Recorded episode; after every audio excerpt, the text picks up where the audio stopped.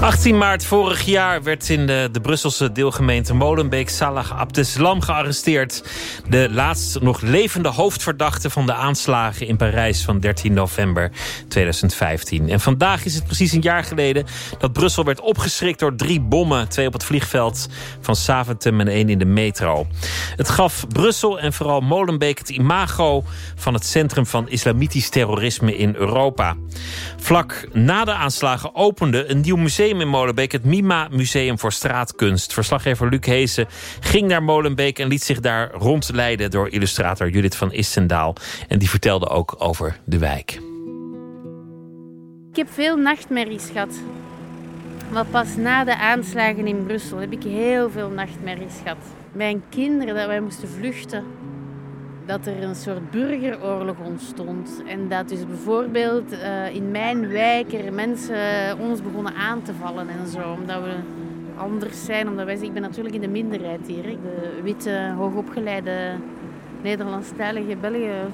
Overdag was ik heel rustig. Ik had daar eigenlijk niet, uh, geen last van. Maar s'nachts had ik wel nachtmerries.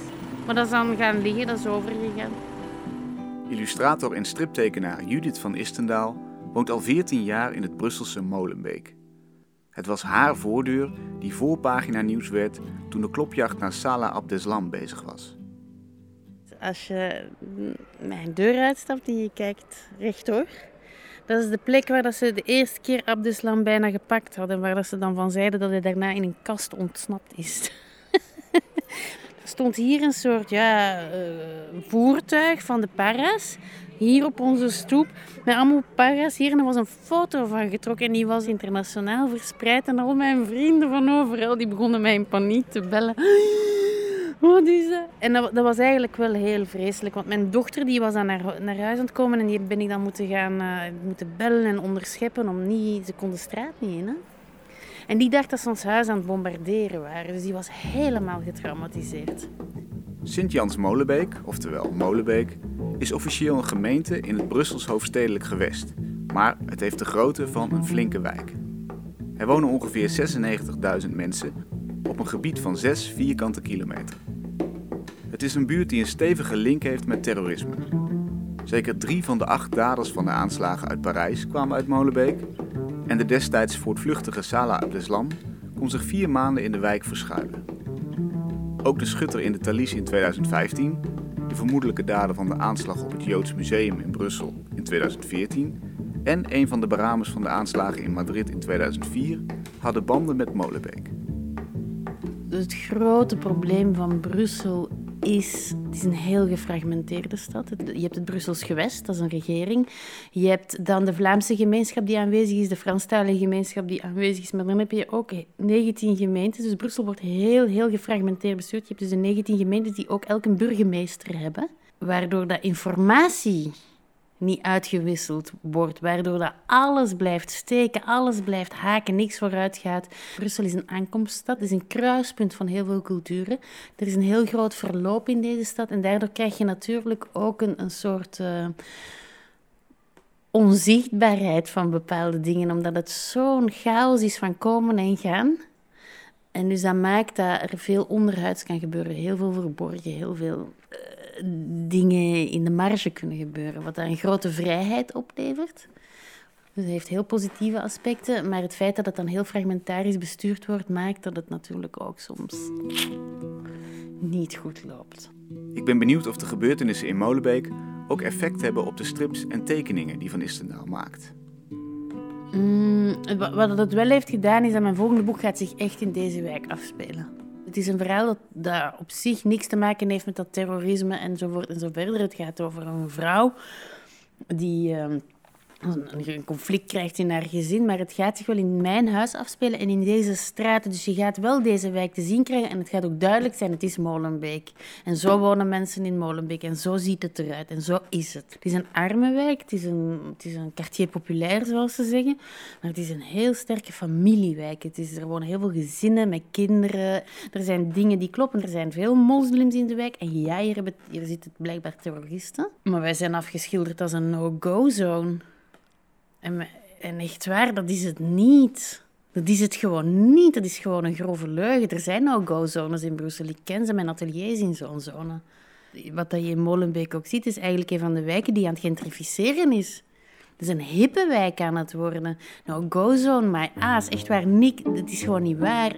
We gaan de wijk in, op weg naar de belangrijkste culturele plekken in Molenbeek. We passeren daarbij de plek waar Abdeslam uiteindelijk is opgepakt. Twee straten verderop in de Vierwindenstraat. Een man is met zijn dochter daar per ongeluk in terechtgekomen tussen al die, ja, tussen die ommijningsdienst. Uh, verschrikkelijk. Ik zat thuis en ze zijn thuisgekomen en uh, hij heeft gezegd we moeten nu weg. En dan zijn wij, dat was wel heel surrealistisch, dan zijn wij eigenlijk vertrokken naar het centrum. Want het centrum is vijf, vijf minuten stappen of dat is echt heel dichtbij. En terwijl dat wij buiten liepen, hoorden wij de schoten. En wij snapten niet wat er gebeurde. Dus we zijn naar de brouwerij gegaan. We zaten daar met onze kinderen. En um, ineens kregen wij bericht dat de slam is uh, achter jullie uh, hoek uh, opgepakt. We lopen verder door de buurt langs wat culturele instellingen. Een van de bekendste plekken in Molenbeek, en dat is al heel oud, was de Vaartkapoen. Dat is hier een beetje verderop. Dat is een concertzaal met reggae, ska, hip-hop, uh, dat soort dingen. Waar dat mensen ook heel veel naartoe komen eigenlijk. Je had ook uh, de Bottelarij. De Bottelarij is een theaterzaal. Vroeger was dat de KVS, de Koninklijke Vlaamse Schouwburg. Toen dat die in renovatie zijn gegaan, die zitten in het centrum, zijn zij naar Molenbeek verhuisd. Dus ze hebben toch lang een werking gehad in Molenbeek. Ook heel erg met Molenbeek. Dat doet de Vaartkapoen trouwens ook. Uh, de botelarij is nu terug weg. Daar is nu uh, een cultuurcentrum waar dat je ook zalen kunt huren, waar koren zingen enzovoort en zo verder. Dus er, er zijn wel een aantal dingen. En je, je merkt ook dat er meer en meer kunstenaars in de wijk komen wonen. Dus dat is wel omwille omdat het goedkoop is. Uh, je ziet wel dat de wijk heel erg aan het veranderen is. Dat was al bezig voor de aanslagen.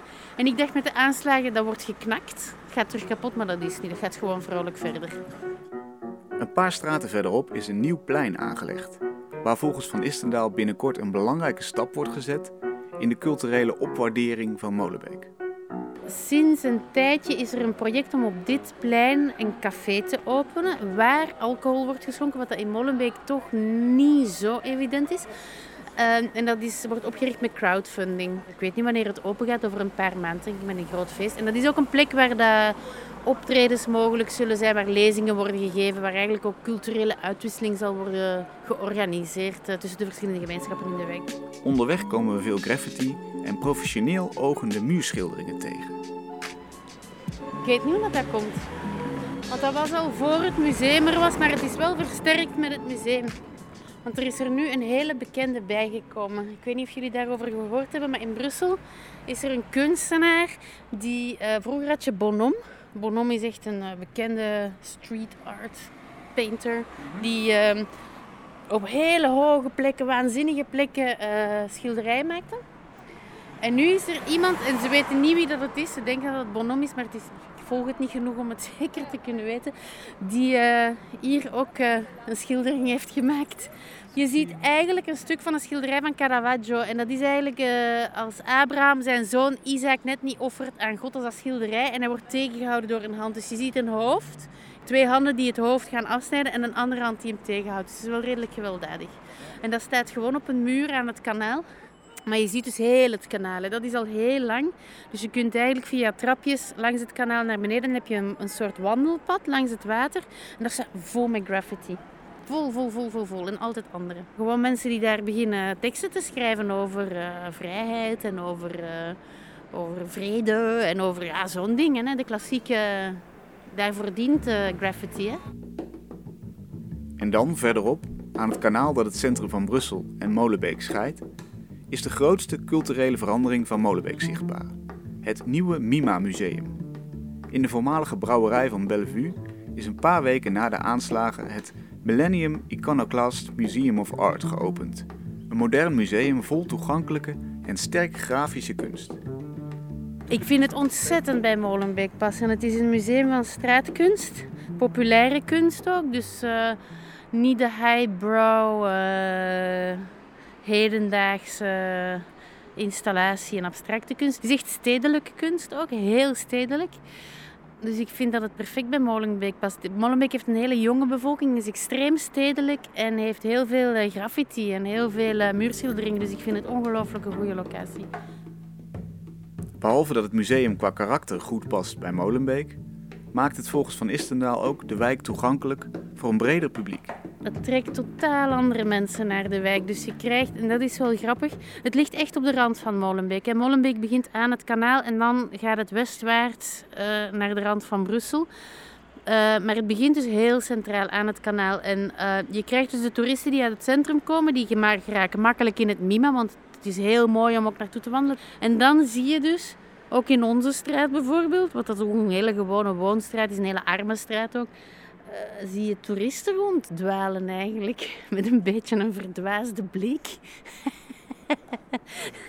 maar je, je, ziet echt een andere input in de wijk. Het begint allemaal zo op te leven en er, er is zo'n nieuw soort aanwezigheid van uh, cultuur. En ik vind dat fantastisch. Want dat doet de wijk zo'n deugd.